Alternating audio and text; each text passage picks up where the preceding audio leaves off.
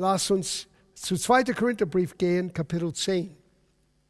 Wir schauen weiterhin dieser Aspekt von der unsichtbaren Welt, von der Autorität, die wir haben als Christen, diese geistige Vollmacht, die Gott uns anvertraut hat. Und wir sehen das in das Leben von Paulus. Ähm, so oft hat er gesprochen von was er mit Gott erlebt hat. Und oftmals seine Kämpfe, obwohl er hat viel Widerstände im Natürlichen. Der Ursprung von all dieser Widerstand war hinter der Kulisse, war in den unsichtbaren Welt, waren mit dieser Mächte und Herrschaften, die in der Luft herrschen. Und er redet von das genauso in 2. Korintherbrief, Kapitel 10, Vers 7. Er sagte, denn ob wir schon im Fleische wandeln, so streiten wir doch nicht nach Art des Fleisches. Oder wir leben in einer natürlichen Welt, in einem natürlichen Körper. Aber unser Kampf ist nicht ein natürlicher Kampf und es richtet sich nicht gegen andere Menschen. Es ist immer etwas anderes. Hinter der Kulisse, in den unsichtbaren Welt, da ist der wahre Kampf im Gange. Denn die Waffen unserer Ritterschaft, wir haben gerade in Epheserbrief über diese Waffenrüstung Gottes ähm, gehört und jetzt redet ihr von unserer Ritterschaft, unserer Fähigkeit. Denn unsere, die Waffen unserer Ritterschaft sind nicht fleischlich, sondern mächtig durch Gott zur Zerstörung von Festungen, so dass wir Vernunftschlüsse zerstören und jede Höhe, die sich wieder die Erkenntnis Gottes erhebt und jede Gedanken gefangen nehmen zum Gehorsam gegen Christus, auch bereit sind, jeden Ungehorsam zu rächen, wenn erst euer Gehorsam vollständig geworden ist. Dann sagt er, sieht ihr auf das, was vor Augen liegt? Fragezeichen. Wow, was für eine Passage. Paulus erzählt uns hier den größten Arena, den, Feld, den, den Kampffeld von unser Glauben und unser Gebetsleben findet hauptsächlich in unseren eigenen Gedanken. Dieser freudige Pfeiler, dieser Zweifel, dieser Ängste, dieser, ich schaue meine Situation an und ich weiß nicht, wie es weitergeht ohne etwas in Bewegung zu setzen, da müssen wir etwas dagegen kämpfen. Und das ist die Autorität, die wir haben in Christus. Das ist die Waffenrüstung Gottes. Das ist dieser Waffen der Ritterschaft, wie er das hier genannt hat. Und so oft der Feind versucht, uns einzuhemmen, uns zurückzuhalten im Leben, uns Angst zu geben, unsere Freude zu berauben, unser Frieden zu berauben durch die Umstände, weil wir beginnen, alles anzuschauen, ohne Gottes Wort in Betracht zu nehmen. Wir müssen lernen, beides zu tun. Den Umständen, den Situationen anzuschauen, aber auch im Licht von was hat Gott gesagt. Er sagt, er wird mich nie in Stich lassen. Er wird mich nie alleine lassen. Er wird immer da sein. Werde ich das annehmen? Werde ich das in mein Gebetsleben annehmen? Werde ich den, den dieses Kunstgriffen des Feindes, wie wir gelesen haben im Epheserbrief, widerstehen? Werde ich mein Feld halten oder werde ich alles aufgeben? Sieh, wir sind die Einzigen, der diese Entscheidung, eine Grundsatzentscheidung treffen. Gott lehre mich, wie ich mein Feld behalten kann, wie mein Leben für deine Ehre, für deinen Plan ausgelebt sein kann. Sieh, all das ist nicht ein Thema von wie kann ich bekommen von Gott, was ich will? Manchmal Menschen verwechseln, äh, wenn sie hören vom Vollmacht und Glauben und Verheißung Gottes, die verwechseln das für ein selbstsüchtiges Leben. Aber Christentum ist genau das Gegenteil. Christentum ist zu lernen, mein Wille beiseite zu legen und sein Wille anzunehmen. Und dass er zunimmt, dass wir abnehmen dass uns dieses ich-bezogenes Leben wird bei uns weniger Raum finden und mehr ein gottbezogenes Leben wird in den Vordergrund kommen. Und dazu hat Gott uns alles gegeben, um das auszuleben. Und hier ist ein Geheimnis. Jesus sagte, wer an sein Leben klammert, er wird es verlieren. Aber wer sein Leben für mich bereit ist abzugeben, er wird es finden. Sieh, es gibt ein, eine Qualität im Leben, die nur beginnen kann, wenn wir beginnen, für etwas Größeres und Besseres zu leben. Und das ist der Plan und Absicht Gottes. Das ist nicht nur Jesus zu erkennen, sondern auch seine Liebe mit anderen zu teilen. Eine Botschafter Christi zu sein, wie Paulus uns nannte. Dazu sind wir von Gott alle berufen. Now, wir lesen es hier in 1. Äh, Timotheusbrief, Kapitel 1, Vers 18. Paulus redete hier über diesen Kampf und er sagte zu Timotheus, diese Gebot vertraue ich dir an, mein Sohn Timotheus, gemäß den früher über dich ergangenen Weissagungen, damit du in denselben den guten Kampf kämpfest, den Glauben und ein gutes Gewissen bewahrst. Es ist ein guter Kampf, den wir kämpfen müssen. Und dieses Wort Kampf muss ich äh, betonen heute Abend. Dieses Kampf ist mehr als nur, ich versuche zu überleben. Weil eigentlich Jesus kam, damit du wirklich Leben hast. Dieses Kampf ist den Anstrengungen, die notwendig ist, für den Plan und Absicht Gottes zu leben und auch der Bereitschaft zu haben, ein Segen zu sein für andere wenn wir uns hier am Dienstag treffen, und das werden wir auch wieder am Dienstag in derselben Art und Weise, wie wir letzte Woche gemacht haben, Entschuldigung, wenn wir, wenn wir das tun, wir geben von unserer Zeit, unser Leben und wir investieren das, damit wir für anderen beten. Und bis man bereit ist, von deinen Zeit, deinen Leben, deine Talenten, deine Ressourcen, was Gott dir anvertraut hat, bis du bereit bist, von das zu nehmen und das weiterzugeben, wird man nicht wirklich in der Lage sein, diese Qualität, diese hohe Qualität im Leben wirklich zu erfahren. Aber wenn wir es wagen, Gott zu kennen und ein Segen zu sein für andere, wow, es öffnet eine total neue Welt. Und die Qualität vom Leben, die wir erleben, steigt enorm. Aber es ist verbunden mit der Entschlossenheit und manchmal ist ein richtiger Kampf. Paulus hat selber diesen Kampf ausgelebt. In 1. Timotheusbrief Kapitel 6, Vers 12, er sagte, Kämpfe den guten Kampf des Glaubens, ergreife das ewige Leben, zu welchem du berufen bist. So es gibt ein ewiges Leben, eine Qualität im Leben, die Gott für uns vorbereitet hat. Aber wir müssen es ergreifen. Wir müssen es nachjagen. Wir müssen den guten Kampf des Glaubens kämpfen. Und ich weiß nicht, wie es ist bei euch, aber für mich, ich möchte so sein am Ende meines Lebens, wie Paulus war. In 2. Timotheusbrief, Kapitel 4, Vers 7, er sagte, ich habe den guten Kampf gekämpft, den Lauf vollendet, den Glauben bewahrt. Ich möchte meine Laufbahn. Jeder von uns hat eine Laufbahn. Und das ist das Schönste. Wir rennen nicht gegeneinander, wir rennen miteinander. Jeder hat seine eigene Laufbahn. Und jeder hat sein eigenes Ziel und seinen eigenen Preis. Weil Gott hat uns alle unterschiedliche Aufgaben gegeben. Aber es kostet diese Bereitschaft zu kämpfen oder für diese Bereitschaft, äh, dieses Ziel zu kämpfen. Und es braucht diese Entschlossenheit ich werde mein Laufbahn vollenden. Ich werde den guten Kampf kämpfen. So, in, damit wir diesen guten Kampf kämpfen können, spielt Fürbitte und Autorität im Gebet eine ganz, ganz wichtige Rolle. Eigentlich, das gehörte zu einem der primären Aspekten von dem Dienst Jesu. Viele Menschen überlesen das. Die merken nicht, dass Jesus ist aus Fürbitte gekommen. Und ich möchte diese Passage mit euch anschauen. Das ist aus Jesaja 59. Und passt gut auf, was wir hier lesen.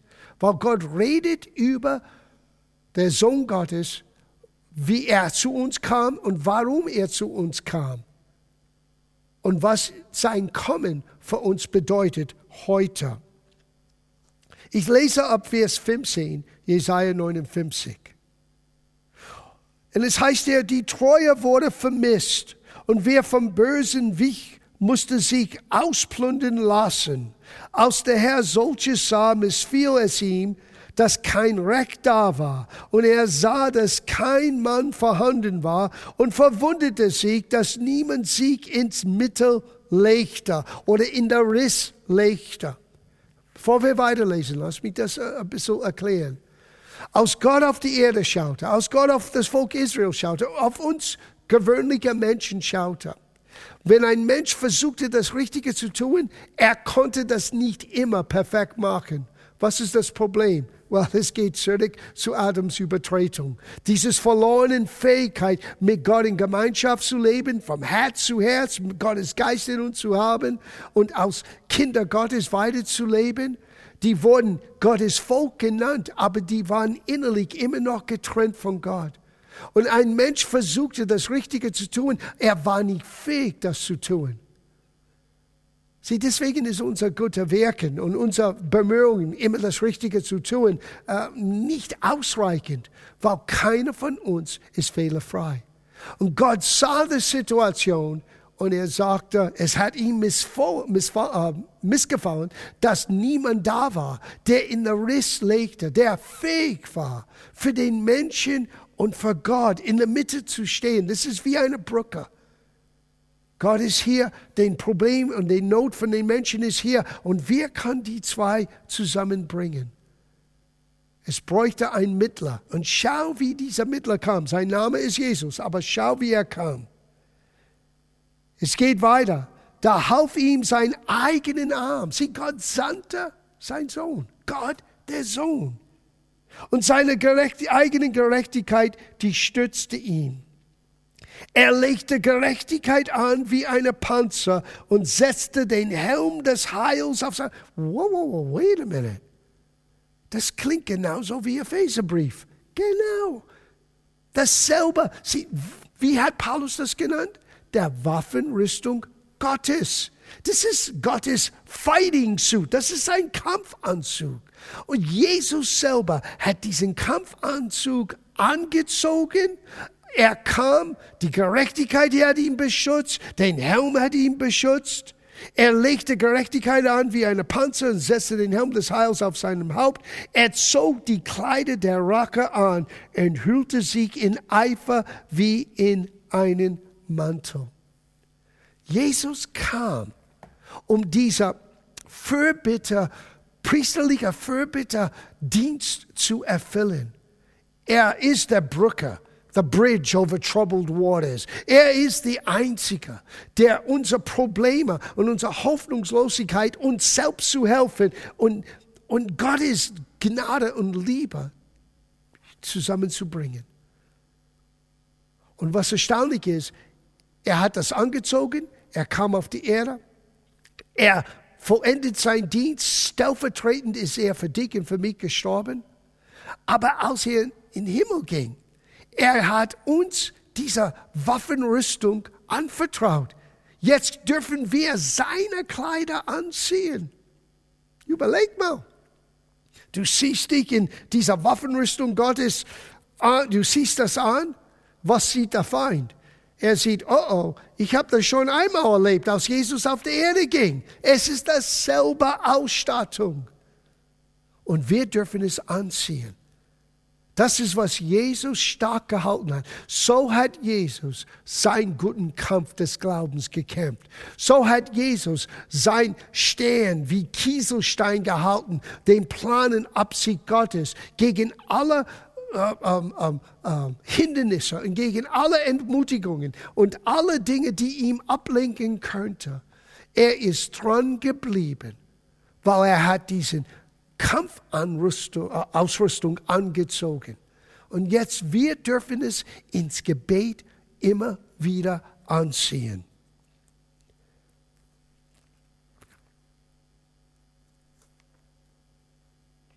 Wir schauen etwas an von Paulus in Kolosserbrief, Kapitel 2. Und, und hier beginnen wir etwas zu sehen über geistliche Vollmacht. In Vers 1, Paulus schrieb, ich will aber, dass ihr wisset, welcher großen Kampf ich habe für euch und für die in Laodicea und für alle, die mich nicht von Angesicht im Fleische gesehen haben, damit ihr Herzen ermahnt, in Lieben zusammengeschlossen und mit voller Gewissheit bereichert werde, zur Erkenntnis der Geheimnisse Gottes, welches ist Christus, in dem alle Schätze der Weisheit und der Erkenntnis verborgen sind. Das sage ich aber, damit euch niemand durch überredende Künste zu Trugschlüssen verleiht. Denn wenn ich auch dem Fleische nach abwesend bin, so bin ich doch im Geiste bei euch und sehe mit Freuden eure Ordnung und die Festigkeit eures Glaubens an Christus Jesus. Oh mein, das ist so viel da. Jesus ist der Schatztruhe von aller Gottes Weisheit, aller Gottes Segen. Das allein könnte man eine Woche nur dort nachforschen und lernen. Aber ich möchte, dass ihr seht, Paulus, er sagte erstens, ich habe für euch gekämpft. Wie hat es angefangen? Mit großen, mit welchem großen Kampf? Ich habe für euch und die alle in Laodicea und alle, die mich noch nie gesehen haben, wie ich für euch gekämpft habe. Wie hat er gekämpft? Er war auf sein Knie. Er war im Gebet. Er hat mit Vollmacht gebetet, dass die nicht eine Lüge schlucken würden, dass sie nicht von der Wahrheit von Gottes Wort abgelenkt werden. Sie, du und ich, wir haben so viel Privilegien. Die hatten nicht die Möglichkeit, Live-Streaming miteinander anzuschauen. Sogar so, die hatten nicht die Bibel, wie wir es haben. Die konnten bestimmt den Alten Testament anschauen, aber das Neue Testament war am Entstehen. Und Gott ist derselbe Gott, vom Alten bis hin zu Neuen. Aber den Zugang zu den Menschen, den Beziehung zu den Menschen hat sich völlig verändert. Durch Jesus, wir haben einen neuen Bund. Wir haben bessere Verheißungen. Es ist eine neue Beziehung mit Gott, die jeder haben kann durch Christus. Und damit sie das erkennen können, hat Paulus den Neuen Testament, die Briefe an Gemeinden geschrieben. Und die konnten diese Briefe miteinander teilen. Aber die konnten nicht studieren, wie wir heute studieren. Was für ein Privileg wir haben. Weil wenn wir Jesus anschauen in Gottes Wort, wir schauen die Schätze Gottes an, das Reichtum von, von Gott selber an. Und er traut uns das alles an. Und er sagte, für das habe ich gekämpft. Und dann sagt er hier am Ende, ich lese das nochmal, obwohl ich nicht im Fleische anwesend bin, so bin ich doch im Geiste bei euch und ich sehe mit Freuden eure Ordnung. Wie hat ihr das gesehen?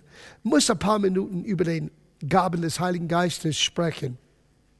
In 1. Korintherbrief, in Kapitel 12 und Kapitel 14, Uh, hauptsächlich in 12 wird sie aufgelistet für uns. In Kapitel 14 wird drei von den Gaben ein bisschen intensiver studiert.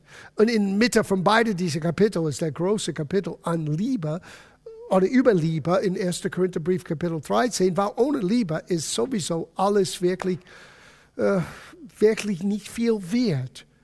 Wenn wir wollen nur geistlich sein, wenn wir wollen nur uh, uns selber profilieren, äh, wir wollen nur zeigen, wie geistlich wir sind. Äh, das ist nicht der Sinn und Zweck von allem. Paulus hat gesagt, wenn ich Glauben hätte, einen Berg zu versetzen, aber habe keine Liebe, bin ich ein Nix. Wow. Sie, Liebe muss, Gottes Liebe muss den Katalysator sein von allem. Aber ein Teil von diesen Gaben des Geistes oder dieser Manifestation des Geistes sind drei Offenbarungsgaben. Die sind genannt das Wort der Weisheit, das Wort der Erkenntnis und, das Wort, äh, und der Unterscheidung der Geister. Now, das Wort der Erkenntnis und das Wort der Weisheit, die sind sehr ähnlich. Gott hat alle Erkenntnis.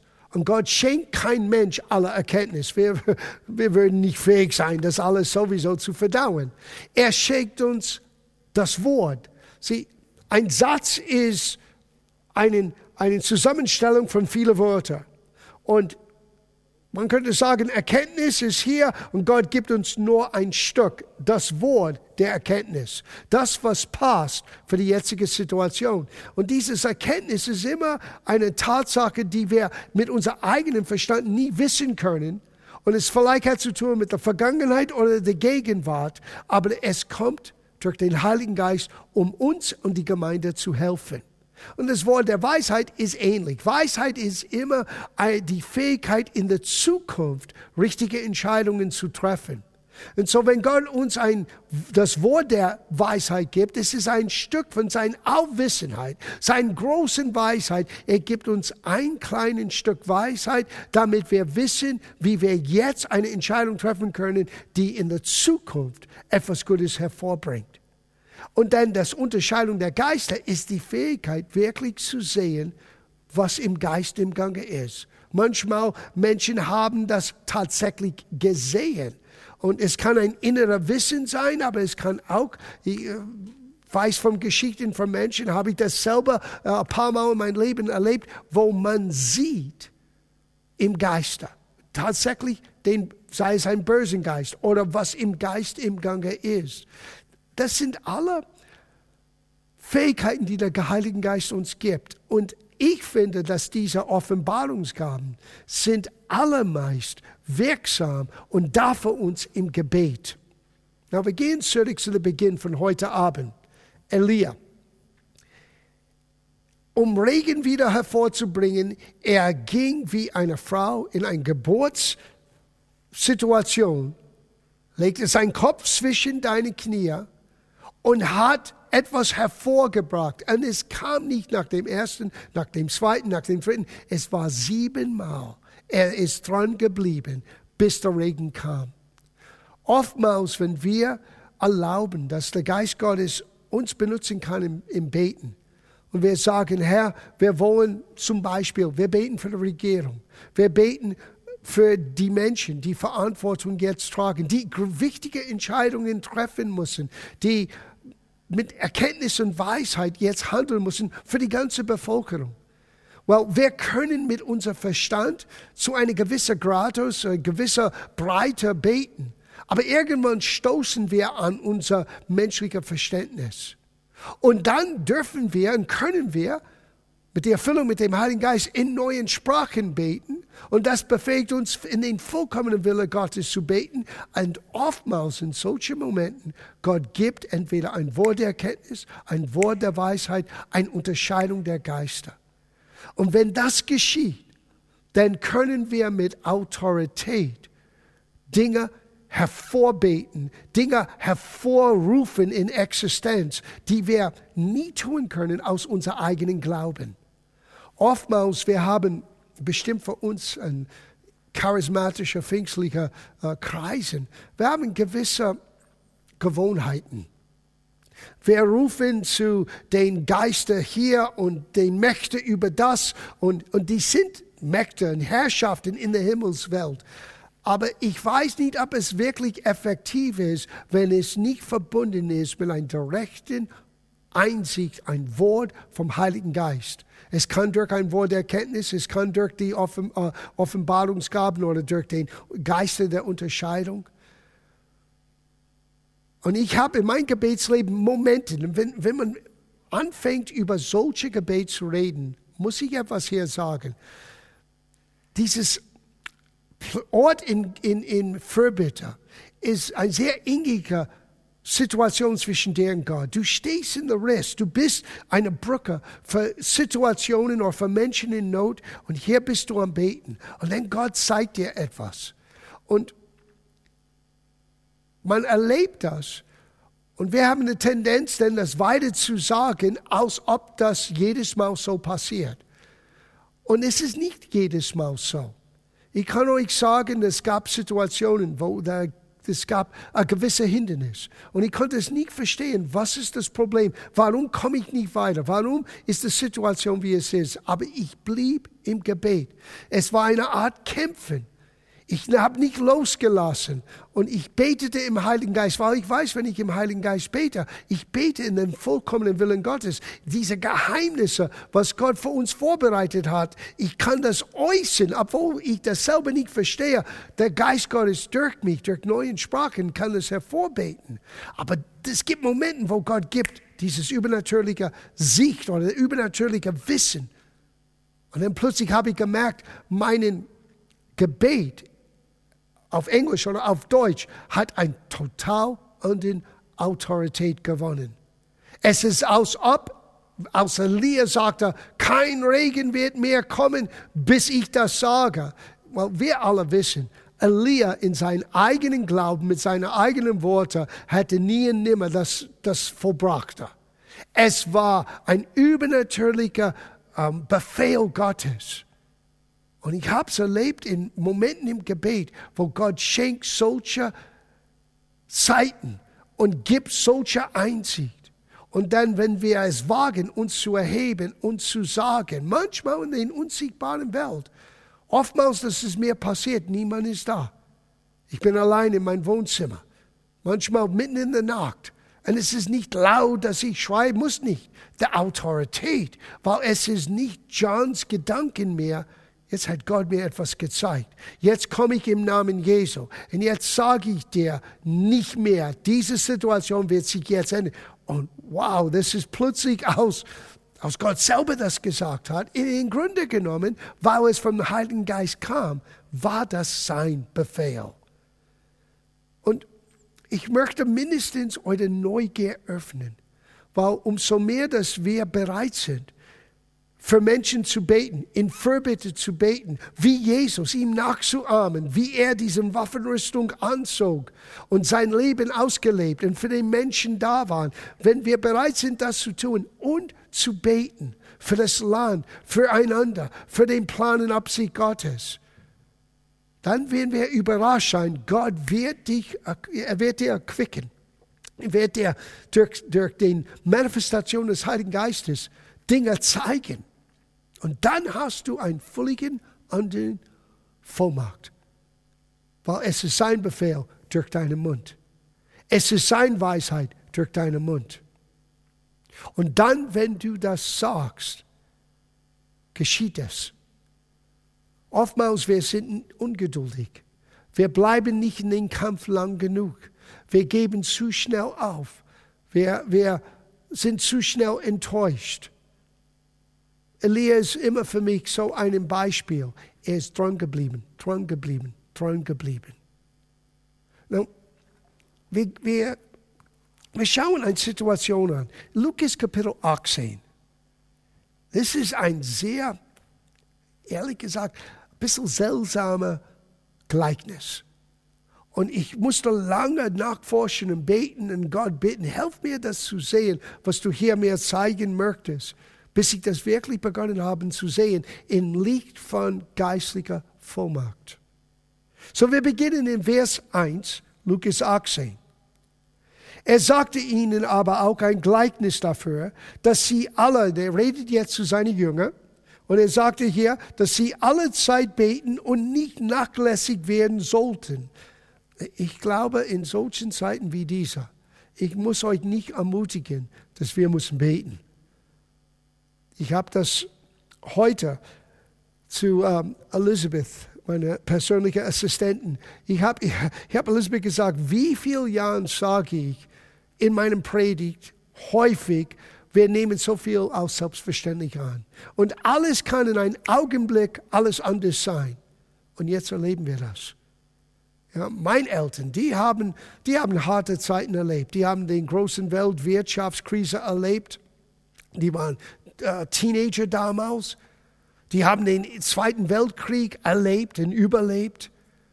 Wir in unserer Generation, wir kennen so etwas, oder die meisten von uns. Sicherlich, es gibt einige, die aus Krisengebieten gekommen sind, aber die meisten von uns Menschen in der westlichen Gesellschaft, wir nehmen so viel als selbstverständlich.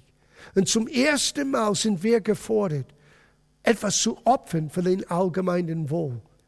Und was die uns sagen, ist kein großen Preis. Abstand zu nehmen, zu Hause zu bleiben, gib den Ärzten und Krankenschwestern und Pfleger und all die, die so hart am Arbeiten, ein bisschen äh, Raum, damit sie das im Griff nehmen können. Aber doch, es ist verbunden mit einer neuen Situation für uns.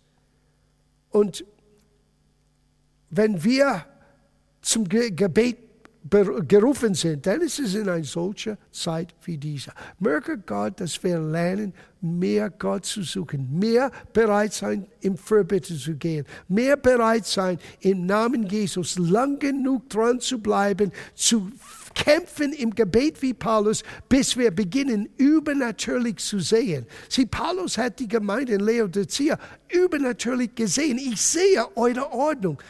Wie hat er das gesehen? Er hat kein FaceTime, er hat keine Live-Übertragung. Es war ein Gebet. Es gibt die Geschichte von Jesus, als er auf einem Berg alleine war zum Beten und seine Jünger waren mitten auf das Meer und die waren in einem großen Sturm gelandet. Jesus sah und ging auf dem Wasser zu denen. Wie hat er das gesehen? Er sah das im Gebet.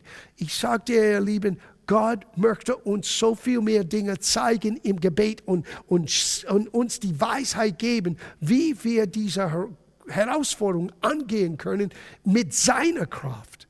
Aber wir müssen bereit sein, den Waffenrüstung anzuziehen und die Zeit in Anspruch zu nehmen zum Beten. Es ist in dieser Situation ein Ruf zum Gebet. So Jesus sagte nochmal, dass wir alle Zeit, ich sage das persönlich, dass wir alle Zeit beten und nicht nachlässig werden sollten. Nämlich, es war ein Richter in einer Stadt, der Gott nicht fürchtete und sich vor keinem Menschen scheute. Es war aber auch eine Witwe in jener Stadt, die kam zu ihm und sprach, schaffe mir Recht gegenüber meiner Widersacher. Und er wollte lange nicht. Hernach aber sprach er bei sich selbst, ob ich schon Gott nicht fürchte und mich vor keinem Menschen scheue, so will ich dennoch, weil mir dieser Witwe Mühe macht, ihr Recht schaffen, damit sie nicht schließlich komme und mich ins Gesicht schlage. Und der Herr sprach, hört, was den ungerechten Richter sagt. Now, stopp. Ist der ungerechte Richter äh, symbolisch für Gott? Nie und nimmer. Gott ist gerecht. Gott hat den Menschen geschaffen und wir sind die Augapfel Gottes. Gott liebt Menschen. Gott hat die Welt so sehr geliebt. Deswegen sandte er seinen Sohn. Dieser ungerechte Richter, es ist ein Bild von dem Feind. Er hat keinen Scheu, er hat keinen Respekt. Er kam zu rauben, zu töten, zu, zu zerstören. Das ist alles, was er tun möchte. Und wir leben in dieser Welt. Und Gott sagte, schau die Witwe an. Eine Witwe in der damaligen Gesellschaft, sie hat im Natürlichen keine große Kraft, sie hat keinen Einfluss. Sie hat eigentlich sogar, wenn sie eine Witwe ist, niemanden, der für sie sorgt, weil so war äh, die Frauen ausgeliefert, bis Jesus kam. Es war nur Christus, der sagte, ich sehe nicht mehr Männer und Frauen, ich sehe Menschen, die ein neues Herz bekommen haben. Er stellt uns beide auf derselbe Ebene, als Kinder Gottes, als Söhne Gottes, als Töchter Gottes. Jesus hat das getan. Und damals, diese Witwe in der Gesellschaft hat überhaupt nichts zu sagen, hat überhaupt keine Kraft. Und jetzt geht sie vor diesen ungerechten Richter. Was für ein Bild. Wir Menschen, ohne Gottes Gnade, wir hätten nichts. Wir haben keine Waffenrüstung, wir haben keine Kraft, wir haben keine Dynamis und Exousia oder, oder Kraft und Macht. Wir haben all das nicht. Und hier kommt Gott Schenkt uns die Fähigkeit, damit wir zu den ungerechten Richter gehen können und sagen, schaffe mir mein Recht. In anderen Worten, hey Teufel, nimm deinen Finger weg von das, was mir gehört in Christus. Nimm deinen Finger weg von dieser Situation. Sieh, wenn wir beginnen, so mit dem Feind umzugehen, so im Gebet mit ihm umzugehen, dann wird Dinge in deinem Leben beginnen zu enden. So oft, wir sind so schnell so passiv. Und wir bleiben nicht dran, lang genug dran, bis wir gekämpft haben, bis wir gebetet haben, bis wir Vollmacht bekommen haben, um das auszuüben. Statt dass ich irgendein Bibelvers zitiere das schnell, Ich bleibe im Gebet. Ich warte auf Gott. Ich sage Gott, helf mir zu wissen, was ist der richtige Weg hier für diese Situation zu beten. Und ich beginne in neuen Sprachen zu beten. Sie neuen Sprachen zu, in neuen Sprachen zu beten ist so eine Geheimwaffe. Wir, wir haben nicht die Zeit, das zu studieren, aber ich sage jede Zuschauer heute Abend, wenn du Fragen hast über den Geistestaufe oder neuen Sprachen, schreib uns ein E-Mail, äh, schrei, äh, ja, schreib uns hier im Büro und äh, wir schicken euch kostenlos ein Buch. Es heißt Zehn Gründe, warum ich in neuen Sprachen beten soll. Ein schlicht und einfacher Buch, was dir hilft zu verstehen, dass diese Fähigkeit ist ein Geschenk Gottes. Weil es gibt uns die Fähigkeit, in dem Willen Gottes zu beten. Und oftmals, bevor ich weiß genau, was ich beten soll was ich aussprechen soll, wie ich Gottes Wort für die Situation anwenden soll. Ich nehme Zeit im Gebet in neuen Sprachen. Und der Geist Gottes kommt und gibt uns den Einsicht. Diese Frau wusste, obwohl im Natürlichen, ich habe nichts, was ich gegen diese ungerechte Richter geben kann, er hat Angst bekommen. Er sagte, ich muss diese Frau hier rechtschaffen, bevor sie kommt und mich ins, Gefä ins äh, Gesicht schlage. Hör, was Jesus jetzt sagte. Es geht weiter. Und Herr sprach, hört, was der ungerechte Richter sagt. So aber Gott nicht seinen Auserwählten rechtschaffen, die Tage nach zu ihm rufen, wenn er sich auch lange warten lässt? Ich sage euch, er wird ihnen Recht schaffen in Kürze. Doch wenn des Menschensohn kommt, wird er auch den Glauben finden auf Erden. Ich habe lang gehadert mit Gott über diese letzten zwei Sätze. Es scheint für mich wie ein Widerspruch. Auf einer Seite, Gott wartet lang, aber Jesus sagte, nein, er wird das im Kurzen machen. Was war das Problem? Ich glaube, die Antwort liegt in die Einstellung von dieser Witwe. Sie war entschlossen, ihr Recht zu bekommen. Sie ging zu den ungerechten Richter und forderte, statt dass wir manchmal vernachlässigen Gebet, nehmen alles, wie es kommt, forschen nicht Gottes Wort, Gottes Plan, was sagt Gott über die Situation, wir nehmen das nicht ernst und dann haben wir nichts wirklich dagegen zu setzen. Aber ich sage euch, ihr Lieben, wenn wir würden Zeit im Gebet nehmen, wenn wir Gottes Wort nachforschen, wenn wir sagen, Geist Gottes, helf mir im Gebet, dass dieses übernatürliche Einsicht zu haben.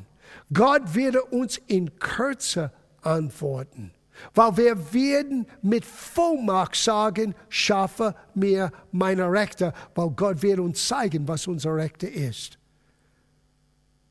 So, auch in dieser jetzigen Situation, obwohl ich allgemein weiß, Gott möchte nicht, dass die Welt gerade jetzt in Chaos ist. Gott möchte nicht, dass einer wird gerade jetzt erkrankt. Ich habe mit meinem Verstand die Lösung nicht. Ich werde im Gebet harren und bleiben, in neuen Sprachen beten, aber ich weiß, Gott wird uns einzig geben. Und hinter der Kulisse sei es durch die Forschung, sei es durch ein plötzliches Ende von dieser Plage. Gott wird durch unsere Gebete in unsere Situation eingreifen. Aber er braucht Menschen, die wie dieser Witwer bereit sind, ihr Rechte zu fordern. Und bevor du Rechte fordern kannst, du musst deine Rechte erkennen. Wo finde ich meine Rechte heraus? Hier in Gottes Wort. Gottes Wort zeigt uns sein Wille, sein Plan, seine Absichten. Und umso mehr das sein Wort in uns ist, umso mehr kann der Geist Gottes uns flüstern und sagen, das ist genau, was hier im Gange ist, das ist genau, was du tun musst. Und oftmals ist es wie Elia, du bleibst dran. Du bleibst dran. Siebenmal musste er beten. Ich gebe euch noch ein Beispiel. Das war von Daniel. In Daniel Kapitel 10. Es ist diese Geschichte, wo Daniel wollte Gott suchen. Er wusste, Gott wollte etwas geben für das Volk Israel. Und man liest in Vers 1, im dritten Jahr der Chorus des Perserkönigs war dem Daniel, welcher Baselsar genannt wird, ein Wort geoffenbart. Und dieses Wort ist wahr und handelt vom großen Trubsal. Und er verstand das Wort und bekam Einsicht in das Gesicht. Na, er bekam das Wort, Aber zwischen Vers 1 und Vers 11, er suchte Gott 21 Tage lang. 21 Tage lang.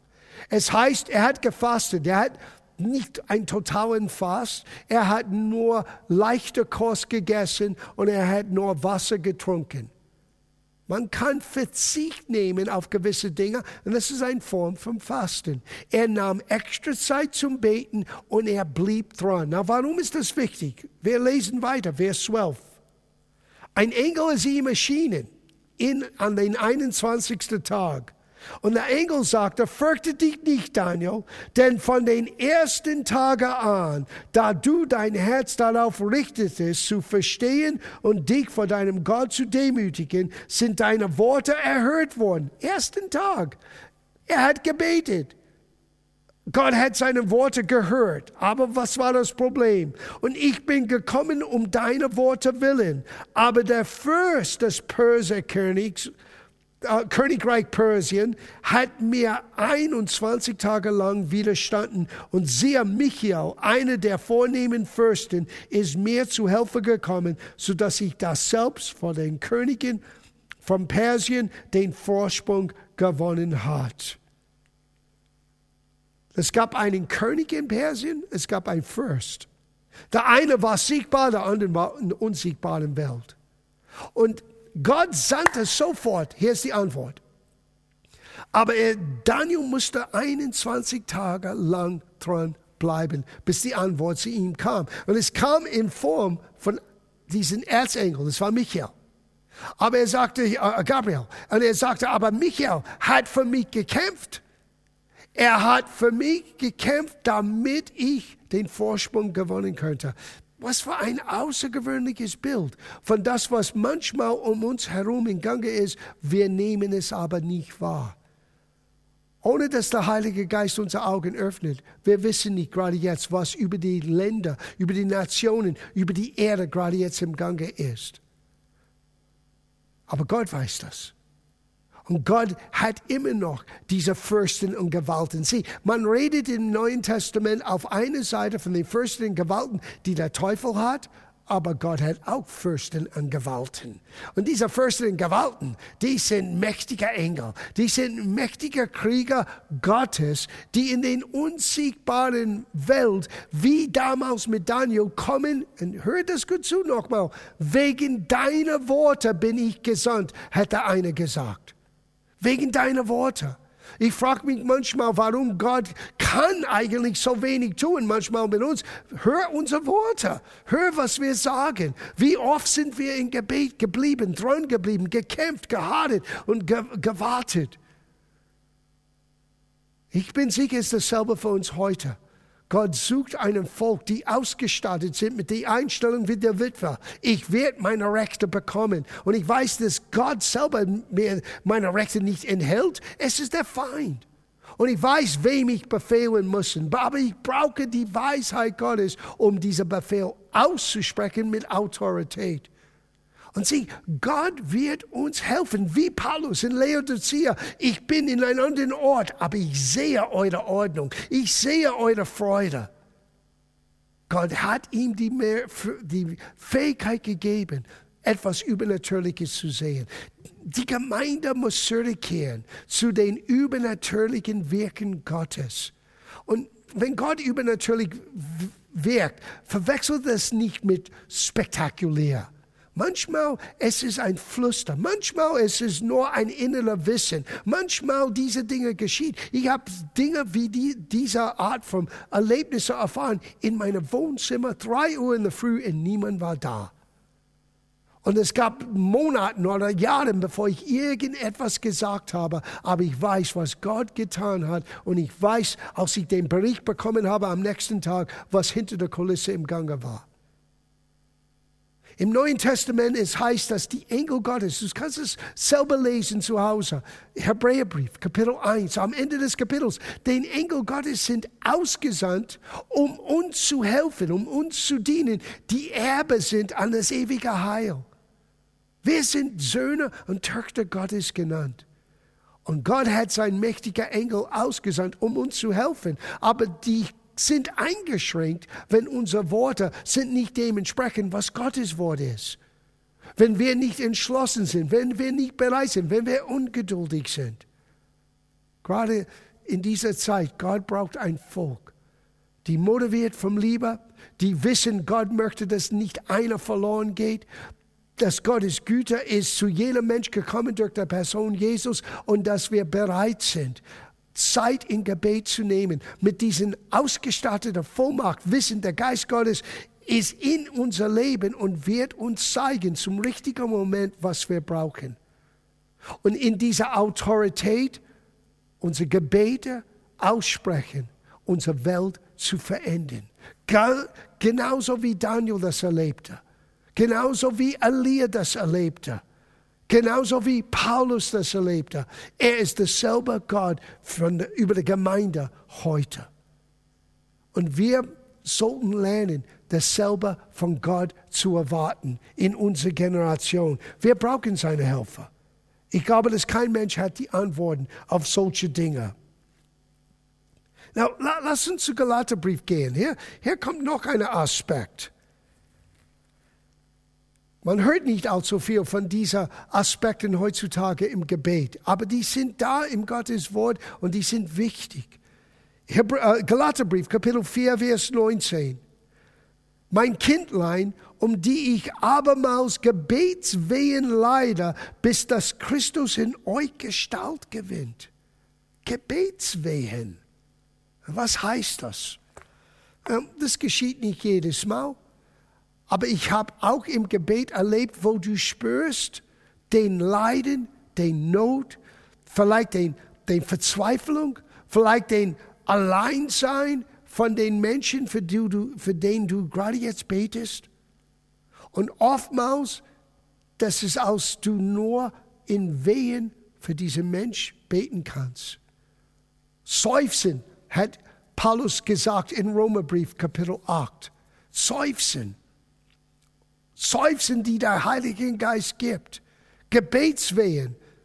Manchmal, es ist, es ist wie ein Geburt. Deswegen hat Elia dieses, dieses Haltung ausgeübt, sein Kopf zwischen seinen Knien.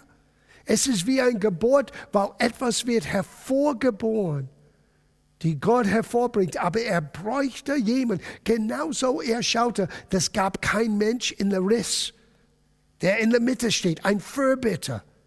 So Jesus kam. Aber jetzt, wir sind Nachfolger Jesu.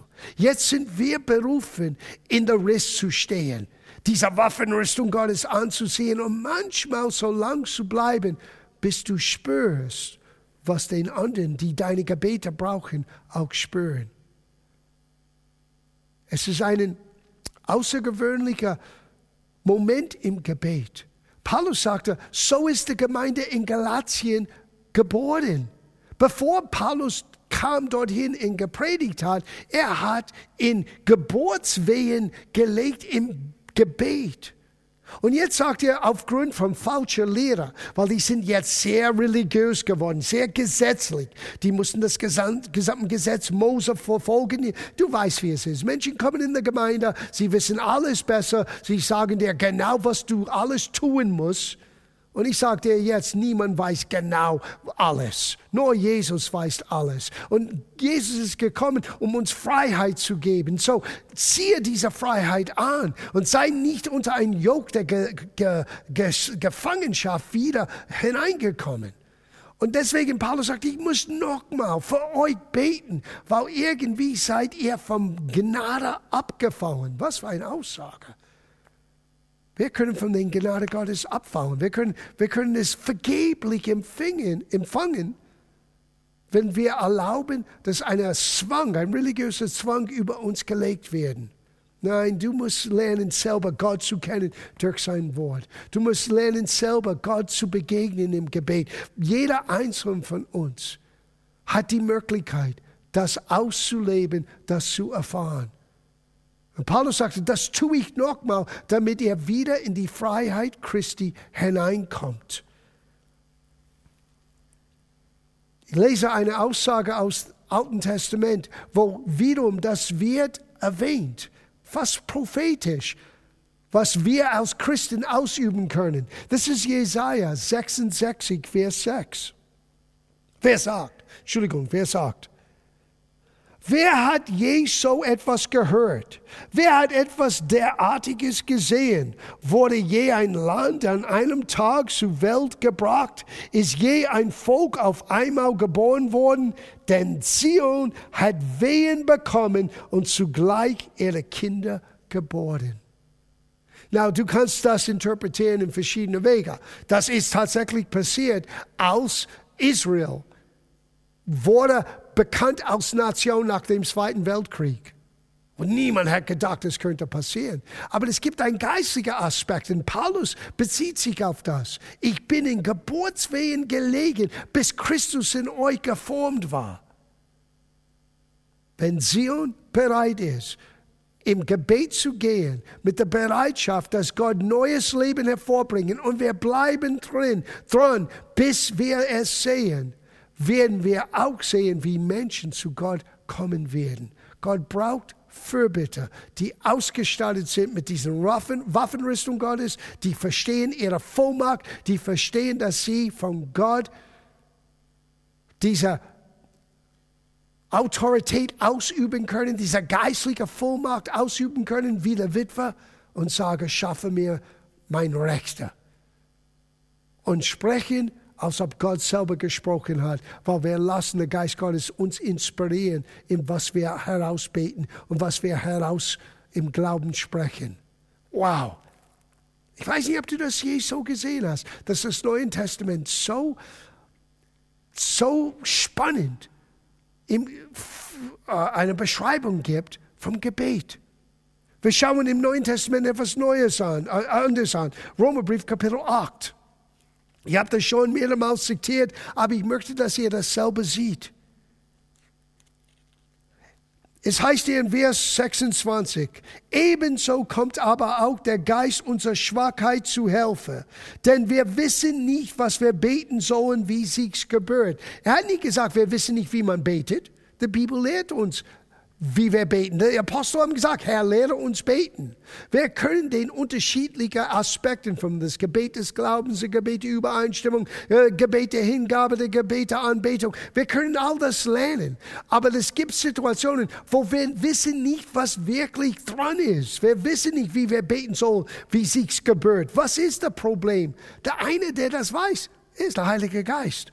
Er weiß genau, was dran ist. Und schau, was die Antwort ist. Denn wir wissen nicht, was wir beten sollen, wie sich's gebührt, aber der Geist selbst tritt vor uns ein mit unausgesprochenen Seufzen. Eine andere Übersetzung sagt mit Worten, die wir selber nie gelernt haben. Und manchmal es ist wie ein Seufzen oder ein Wehen oder ein im, Gebe im, im Gebären liegen. Puh.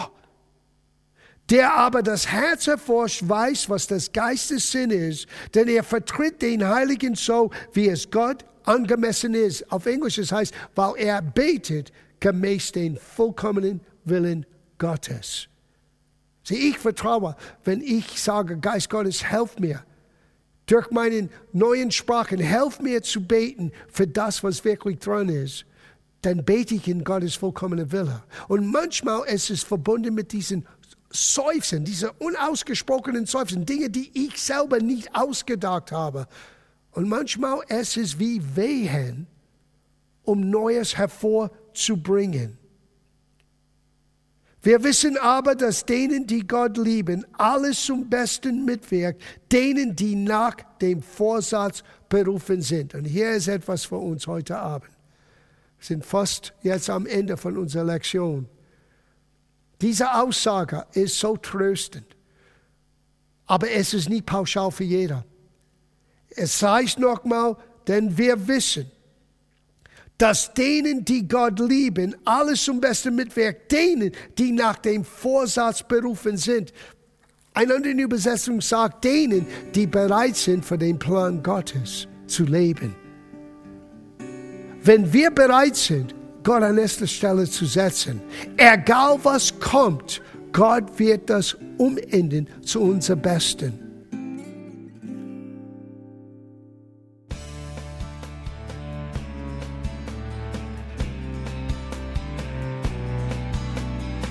Liebe Zuhörer, das war ein Ausschnitt eines Gottesdienstes hier im Gospel Life Center. Auf unserer Website www.gospellifecenter.de können Sie die Notizen für diese und andere Predigten nachlesen und sich über die Arbeit von Gospel Life Center informieren. Wir wünschen Ihnen Gottes Segen.